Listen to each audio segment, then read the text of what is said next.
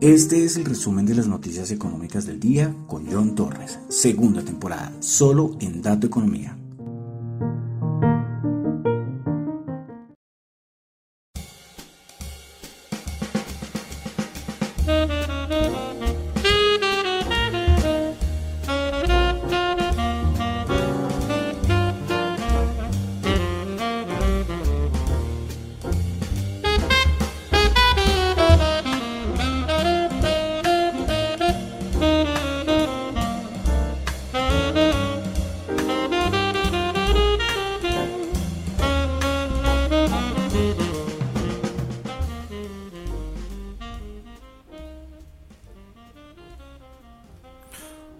Buenas noches a todos. Son las 10.03 de la noche de hoy, miércoles 19 de enero del año 2022.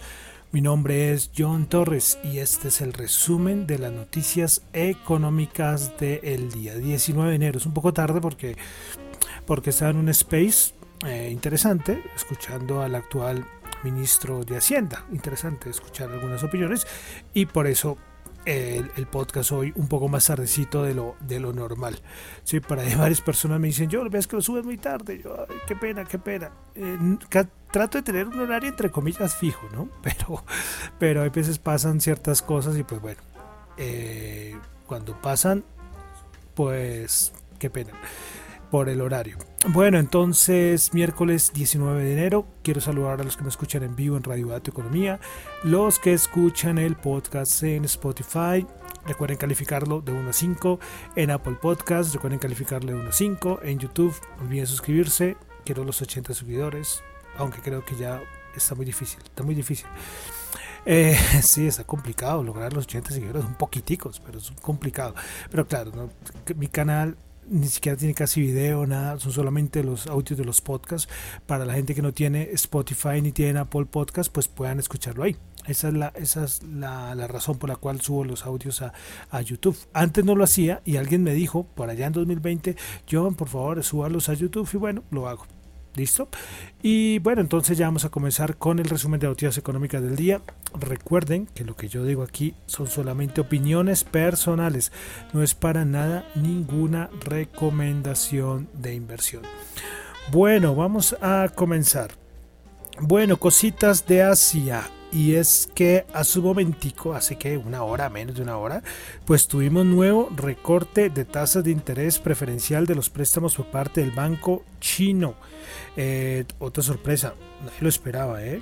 Pues bueno, entonces los préstamos a 5 años, la tasa baja de 4,65 al 4,60 y para la tasa preferencial de préstamos a, un año baja del 3,8 al 3,7%. El Banco Central Chino sigue haciendo sus movidas de política monetaria.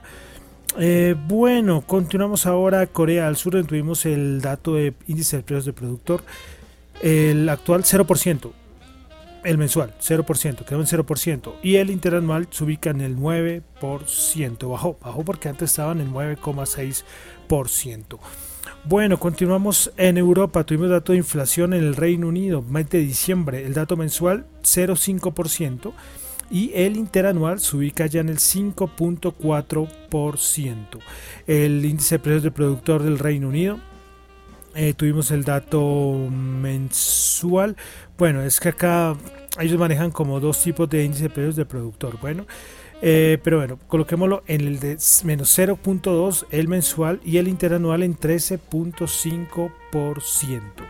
Vámonos a Alemania, donde tuvimos el dato de inflación para el mes de enero 0.5% el mensual y el interanual 5.3%. Bueno, continuamos, vámonos a América, Canadá, a otro dato de inflación, dato mensual de diciembre 0.1 menos 0,1% y el interanual se ubicó en el 4.8%. Bueno, muchos datos macros relacionados con la inflación. ¿eh? Bueno, en Estados Unidos, que tuvimos declaraciones de Joe Biden, habló bueno, sobre el COVID, habló sobre la economía y voy a resaltar una frase que dijo, y es referente a la Reserva Federal. Dijo que el presidente Joe Biden dijo que es apropiado que la Fed, es decir, que la Reserva Federal recalibre su apoyo a la economía en este momento, ya que es necesario. eh, bueno, hay, hay, muchas cosas que están diciendo y es que después de que fue eh, renombrado, eh, Jerome Powell fue quien salió a decir lo de es que ya la inflación no es transitoria pero antes no, no se trovó a decirlo, antes de la, de la reelección, y ahora sí fue que eh, toda la Reserva Federal en conjunto, que la economía es lo peor, que la inflación está incontrolable, que el aumento de tasas, la disminución del balance, bueno, todas esas cosas que hemos escuchado todos estos días. Eh, hay una relación ahí, ¿no? Curiosa, ¿no? Curiosa eh, por asuntos de nombramientos, cosas políticas, cosas políticas, igual como en el 2020 cuando hubo esa reunión que se supo entre Donald Trump y Jerome Powell. Y como a los pocos días fue que la Fed salió a rescatar al mercado. Eh, hay una cosa interesante y es que hay datos que dicen que, y lo, lo hemos dicho creo que desde el año pasado, que los máximos a nivel de inflación para Estados Unidos tendrían que verse en enero, febrero, va a tardar en marzo. Entonces todo el mundo dice, bueno, y entonces cuando vengan el aumento de tasas, eh, puede ser que vaya en contravía de, la economía. Y, y, qué significa esto? Pues si la inflación va a llegar a un máximo y ya va a empezar a bajar, bueno, aunque por el petróleo sería la única duda, pero por ejemplo los cuellos de botella, hay muchos datos macro que ya están diciendo que ya los cuellos de botella ya se han, bajado muchísimo. Entonces esto va a ir a favor de muchos sectores a nivel de la inflación. Entonces, ¿qué va a pasar si la inflación empieza a bajar y la Reserva Federal empieza a subir tasas? Creo que la Reserva Federal está llegando un poquito tarde, ¿no? Es que esto hizo mucho daño. Lo de la inflación es transitoria y no es que haya hecho daño, es que deberían haberlo mantenido hasta el final. Pero claro, Jerome Powell se le ocurrió decir que ya no. Y claro, en el momento tenemos datos de inflación altísimo y puede ser que en este mes de enero, la inflación que salga de enero también, pero hay indicios, quitando el petróleo, que este dato podría empezar a relajarse. Bueno. Eh, listo, de Estados Unidos, última cosita, se me olvidó decir, bueno, podría haberlo dicho en la parte de Europa y luego el conflicto con Rusia. Y es que el, el secretario de Estado de Estados Unidos, el señor Blinken, dijo que todo cae en lo que quiera hacer Vladimir Putin. Que Putin es el si, el. si Putin decide hacer un movimiento de ir a atacar a Ucrania, o sea, todo depende de él. ¿Sí? Y ya sabemos, yo les he dicho desde creo que el año pasado, bueno, cuando comenzaron estos rumores, toca esperar una madrugada o algo así, si Vladimir Putin se le ocurre ahí comenzar y hacer algún movimiento. Bueno, listo, bueno, de Colombia Hoy no voy a recalcar nadita. Vamos a pasar de una vez a los índices y al, a las noticias que siempre tenemos ahora de empresas. Y bueno, además es que es tarde, por eso es que, bueno, ayer di mucho dato de Colombia. Bueno, hoy tuvimos inventarios API.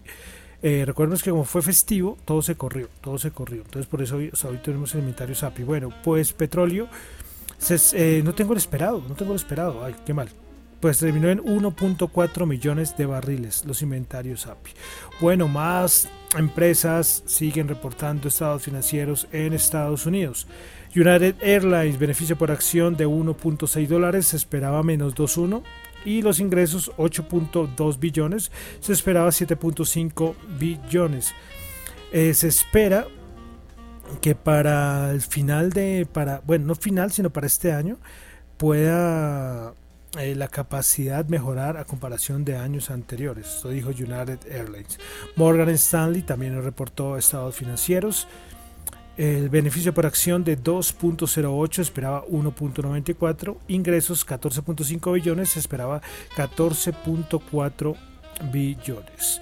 Bueno, más cositas en Colombia, pues hoy se conoció que en la Asamblea Accionista del Banco Bogotá dio visto bueno al proyecto de escisión de la entidad.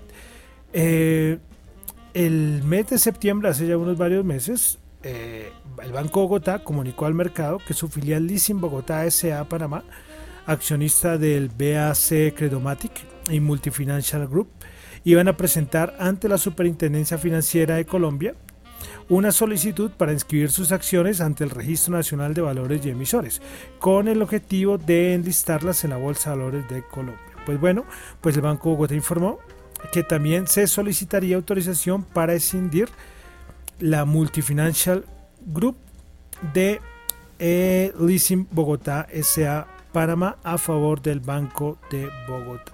Entonces, esa fue la, la, la noticia de hoy respecto a que entonces se aprobó la decisión de la entidad.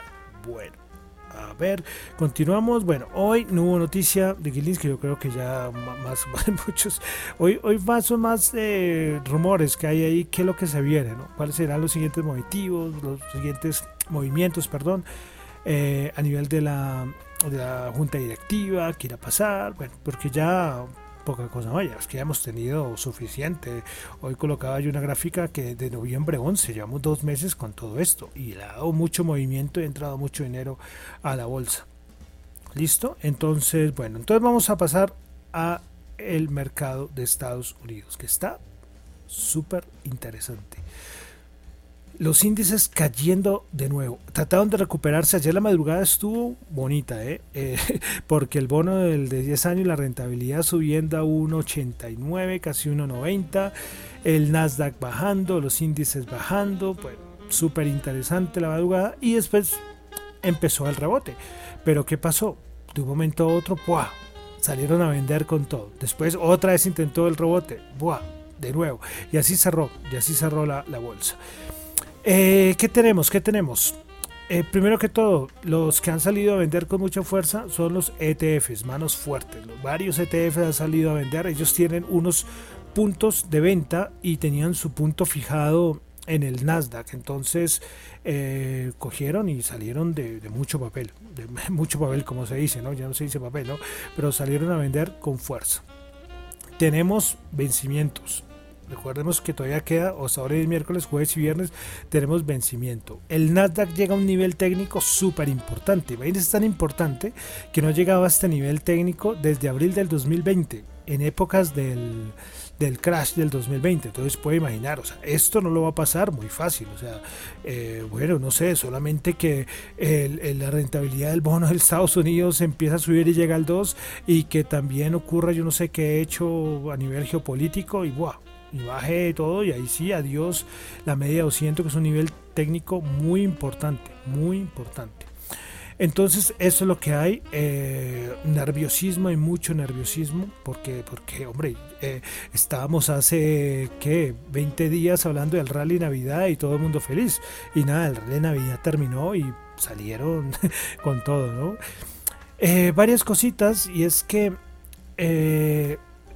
bueno, está reaccionando porque recuerden, los mercados siempre se anticipan y siempre descuentan algo. Yo sigo diciendo hasta cuántas tasas, hasta cuántas subidas de tasas estará descontando el Nasdaq. Es que su bajada ha sido el 10%, o sea, el Nasdaq ha bajado con fuerza y hay títulos dentro del Nasdaq que han bajado el 10, el 15, el 20%, o sea, la limpieza que está ocurriendo en el indicador es fuerte. Eh, respecto al SP500 también llegando a niveles técnicos importante, aunque no tan graves como el Nasdaq. Ahora, lo que tocará ver es que si sigue cayendo por alguna razón, se, va a la media 200 del Nasdaq, el SP500 sigue bajando.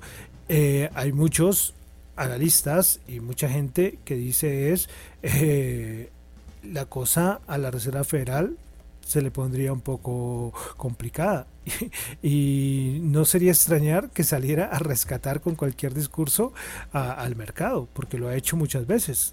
Entonces, no es que la bolsa vaya, baje, baje, baje, baje y nadie va a hacer nada. No, ahí está su gran salvador, la Reserva Federal. Pero ¿a qué niveles? Muchos dicen los 4.300 en el SP500. Sería un gran soporte. Bueno, ahí ya son hipótesis, son rumores. Pero las cosas están súper interesantes en este mercado que al inicio de año está con bajadas duras en muchas bolsas, exceptuando la colombiana, ¿no? La colombiana yo colocaba un gráfica, la que más sube en el mundo, en el universo, es la bolsa de valores de Colombia con el Colca, porque porque está en otro mundo, porque tiene está en un contexto totalmente diferente. Todo lo de las sopas en una bolsa tan pequeña, una cantidad de dinero hace que, que todo suba. Bueno, entonces esto es lo que está pasando, son los análisis. Hoy curioso es que hubo un momento que el VIX, eh, que saben que es el, que relaciona la volatilidad interna del SP500, hubo un momento que está bajando y también está bajando el SP500. Y esto, mm, bueno, suele suceder igual que ves que sube y, con, y también sube el SP500. Bueno, eh, miraremos. Todavía, todavía no se ven cosas de crash. Yo, cuando sepa yo les digo, o puede ser que en cualquier momento se activen y yo no, me dé ni cuenta, ¿no? Pero, pero de momento no, aunque las bajadas son fuertes, ¿eh? son muy fuertes lo que estamos viendo en los mercados. Bueno, entonces vamos a pasar entonces a ver cómo cerraron los índices el día de hoy. Bueno, a ver, eh, bueno, comencemos con el con el VIX de una vez. El VIX el día de hoy eh, no he visto cómo están los futuros, ¿eh? No, no, no, no he visto, no he visto, no he visto. Bueno, el VIX 23.85, 24,28 subió. Pero como les digo, lo curioso era un momento que estaba bajando, estaba en rojo, ¿no? Una cosa un poco, un poco rara. Después, lógicamente, volvió a tomar y, hombre, la bolsa cayendo con fuerza, pues el VIX para arriba. Bueno, entonces comenzamos con el Nasdaq 100, el índice más afectado, de verdad. Lo del Nasdaq 100, uf, uf, sí, lo del Nasdaq Composite, que es el que tiene más valores, y el Nasdaq 100. Bueno, el Nasdaq 100 bajó 162 puntos, 15.047, bajó el 1%. Principales ganadores en el Nasdaq 100 tuvimos a Pinduoduo, subió el 4,5%. Eh, Palo Alto Network subió el 3,4% y Electronic Arts 2,2%. Sigue hablando mucho de, lo de la compra ayer de Microsoft de Activision Blizzard. Principales perdedoras, Moderna bajó el 6,7%, April Material bajó el 6,1% y Lamb Research bajó el 5,4%. Bueno, vámonos con el SP500. El SP500 bajó 44 puntos, bajó el 0,9%, 4.532. Principales ganadores en el SP500 tuvimos a Take Two Interactive Software, 6%. Newman Corporation subió el 6% y Citrix subió el 3,6%. Principales perdedoras en el SP500 el día de hoy. Tuvimos a Ford bajo el 7,9%, US Bank bajó el 7,7% y State Street Corporation bajó el 7%. Vamos ahora con el Dow Jones. El Dow Jones ha sido el que está siendo menos afectado, pero también está llegando a niveles técnicos importantes. El Dow Jones, bueno, el Dow Jones bajó 339 puntos, bajó el 0,9%, 35.028 puntos. Principales ganadoras, Procter Gamble, que también dio resultados, resultados el día de hoy, 3,3%, Walmart subió el 1% y United Health subió el 0,3%. Principales perdedoras, Caterpillar bajó el 3,5%, Boeing bajó el 3,5% y American Express bajó el 2,8%. Bueno, vamos a la Bolsa de Valores de Colombia. El Colca bajó dos punticos, menos 0,1%, 1582. Principales ganadoras, Paz Río, 22,9%. Enca subió el 9%, y Terpel subió el 2,9%. Principales perdedoras, el Cóndor bajó el 2,7%. Preferencia al Grupo Argos bajó el 2,2%. Y Empresa de Teléfonos de Bogotá bajó el 2%. Bueno, algo de petróleo. WTI 85 bajó 0,8, Brent 87,7 bajó 0,8 dólares el barril. La gran preocupación que creo que tiene Estados Unidos ahora a nivel de inflación, el petróleo. ¿Qué va a hacer con el petróleo? ¿Cómo que, es que no sé. Hoy Biden también se pronunció al respecto. Es que claro, ellas estaban cantando victoria porque hubo momento en que sacaron las reservas de petróleo, llegó lo de Omicron y pues el petróleo tuvo una caída. Pero después lo que estamos viviendo, unas subidas tremendas. Bueno, el oro 1839 subió 26. Hoy importantes subidas de el oro. Bueno, vamos a criptos. Criptos, criptos, criptos. Eh, criptos, bueno, comenzamos con el Bitcoin bajando el 0,7%, 41.994. Ethereum bajando el 1%, 3.123. BNB bajando el 0,2%. Eh, Cardano bajando el 9,5%, Solana bajando el 2,8%, Ripple bajando el 0,6%, Terra subiendo el 0,9%, Polkadot bajando el 2,7%, Dogecoin bajando el 2% y Avalanche bajando el 2,7%. Bueno, de criptos, eh, dos cositas, salió hace, hace nada, hace, no sé, eh, no sé cuándo fue que yo vi la noticia que publiqué hace un instante, la la adopción de los países del criptos y Colombia se ubicó en el tercer lugar. el año pasado a nivel de adopción de cripto. Lógicamente Argentina y México son los que mayor lideran la región, pero Colombia está ahí. Y otra noticia fue que hoy se supo que por fin va a comenzar eh, a funcionar lo de la alianza de Da Vivienda con Binance el exchange centralizado más importante del mundo. Entonces, no sé cuántos usuarios serán, 5.000, 6.000, y que van a empezar a probar el cash in y el cash out. De pronto, algún, alguien que tenga ahí en la vivienda y quiera eh, hacer parte, no sé cómo irán a seleccionarlos, no, no, no tengo ni idea, pero para que puedan empezar a hacer las pruebas entre da vivienda y Binance. Eh, no sé, es que está muy colgado esto. Esto debería haber iniciado ya hace mucho tiempo. No sé cuándo es que termina lo de la sandbox. Yo lo colocaba en Twitter hoy. Es que no sé, esto debería haber comenzado hace rato. Pero bueno, ha sido difícil. Ha sido difícil la implementación. ¿sí? Pero bueno, algo es algo, ¿no? Un buen paso. Al menos no sé cuánto tiempo durará. Pero bueno, la, la alianza entre Da Vivienda y Binance. Bueno, continuamos con nuestro diccionario cripto. Recordemos que ayer vimos una de las palabras más importantes, definiciones, lo que es blockchain, porque es la base de todo. Sin blockchain no estaría aquí hablando, no estaríamos hablando de cripto, no existiría Bitcoin, eh, porque es que es la base, la, la tecnología que está ahí, la que soporta todo esto, es blockchain, que es una base de datos descentralizada que se ubica en bloques y en los bloques se maneja información donde, donde se mueven todos los, los, datos y las transacciones. Vale decir y que blockchain no es solamente criptos, blockchain también es para seguros, para, para seguimiento de mercancías, para elecciones, asuntos políticos, sino que lógicamente lo que más se conoce es a nivel de smart contracts y criptos, ¿vale? Pero eh, voy a dar como una extensión, pequeña extensión de la definición de blockchain. Yo le dije ayer que blockchain salía un montón de cosas y es para hablar lo que es una blockchain privada y una blockchain pública y una blockchain híbrida.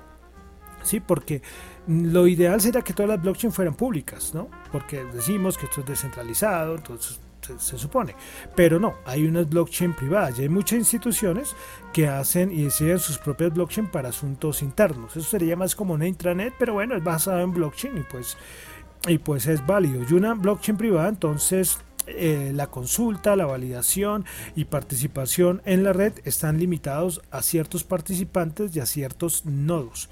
Entonces, eh, eh, entonces todo el movimiento de la información, las transacciones están limitadas a ciertas participantes. Mientras una blockchain pública eh, es todo lo contrario, ya que aquí no hay restricciones ni para leer los datos de la cadena que bloquee ni para validar las transacciones que sean incluidas en la cadena de bloque. Entonces esto para mí era importante mencionarlo, que hay blockchain privadas, ya hay blockchain públicas, pero también hay blockchain híbridas. ¿Sí? que es una blockchain que, recuerden, las, las privadas es donde la gente no puede meter transacciones ahí ni puede consultar porque solamente es para, para cierto tipo de participantes. Las públicas, que es por ejemplo Bitcoin, que es una blockchain pública más conocida, uno puede coger, puede transar ahí, puede moverse, puede mirar todas las transacciones, todo es público. Pero hay otras que son híbridas, que tienen parte privada y parte, y parte pública. Eh, por ejemplo, eh, algo que lo que está ocurriendo es que, por ejemplo, parte del gobierno eh, recurren a hacer pequeños cambios para que las para que cosas que ellos solo pueden editar pero cualquier persona puede puede consultar. Podría ser puede ser un poco erróneo pronto alguien que, que me podrá jalar las orejas y es por ejemplo ustedes aquí en Colombia no ustedes porque porque menos mal el, podcast lo escuchan también en otros y el programa lo escuchan en otros fuera de Colombia muchas gracias. Eh, y es que en Colombia ustedes van a descargar el certificado de vacunación ustedes entran eh, a una página, ingresan sus datos y se les descarga un documento donde aparece que vacuna, se la ha inyectado, bueno, se la ha aplicado y todo esto. Entonces, esto es basado en una blockchain, en la, la blockchain de Algorand, que es una cripto. ¿Listo? Entonces ahí haríamos como una blockchain híbrida porque cualquier persona, cualquier persona no, metiendo un código de cierta manera, metiendo su cédula, puede obtener la información. Pero los datos que se meten en la blockchain, lo que se transa, es eh, lo hace el gobierno, ¿sí? o lo hace el Ministerio de Salud, bueno, para colocarlo un poco más general, digamos que el gobierno. Entonces podría ser como un ejemplo de lo que es una blockchain híbrida. ¿Listo? Entonces esa es la definición de hoy para que tengan en cuenta que hay blockchain privadas, hay blockchain públicas y hay blockchain híbridas. Bueno, eso fue entonces fue la explicación de otros más conceptos del diccionario cripto. Bueno, y vamos a terminar como siempre con el dólar, tasa representativa del mercado 4003, bajó 30 pesitos. Bueno, con eso termino por el día de hoy el resumen de las noticias económicas del día. Recuerden que lo mío son solamente opiniones personales, no es para nada ninguna recomendación de inversión. Mi nombre es John Torres, me encuentran en Twitter en la cuenta arroba Chu y en la cuenta de arroba Dato Economía. Y si quieren escribir cualquier correo para la emisora radiodatoeconomía arroba gmail.com. Bueno, entonces ya terminamos y como siempre con música. Y antes de decir con qué canción cerramos, ¿escucharon? No escucharon ninguna distorsión. Creo que voy a pasar, voy a celebrarlo. Mañana les digo, mañana cuando suba el podcast voy a ver si no hubo ninguna distorsión y celebrar. Eh, bueno, como les digo, me tocó hacer un cambio y cosas técnicas. Listo, entonces vamos a terminar con un grande, un grande, un grande de la música del rock en español. Gustavo Cerati con su canción Crimen. Muchísimas gracias.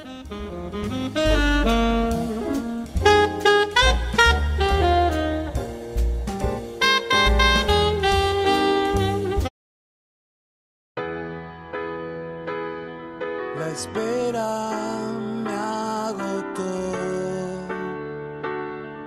no sé nada de vos, dejaste tanto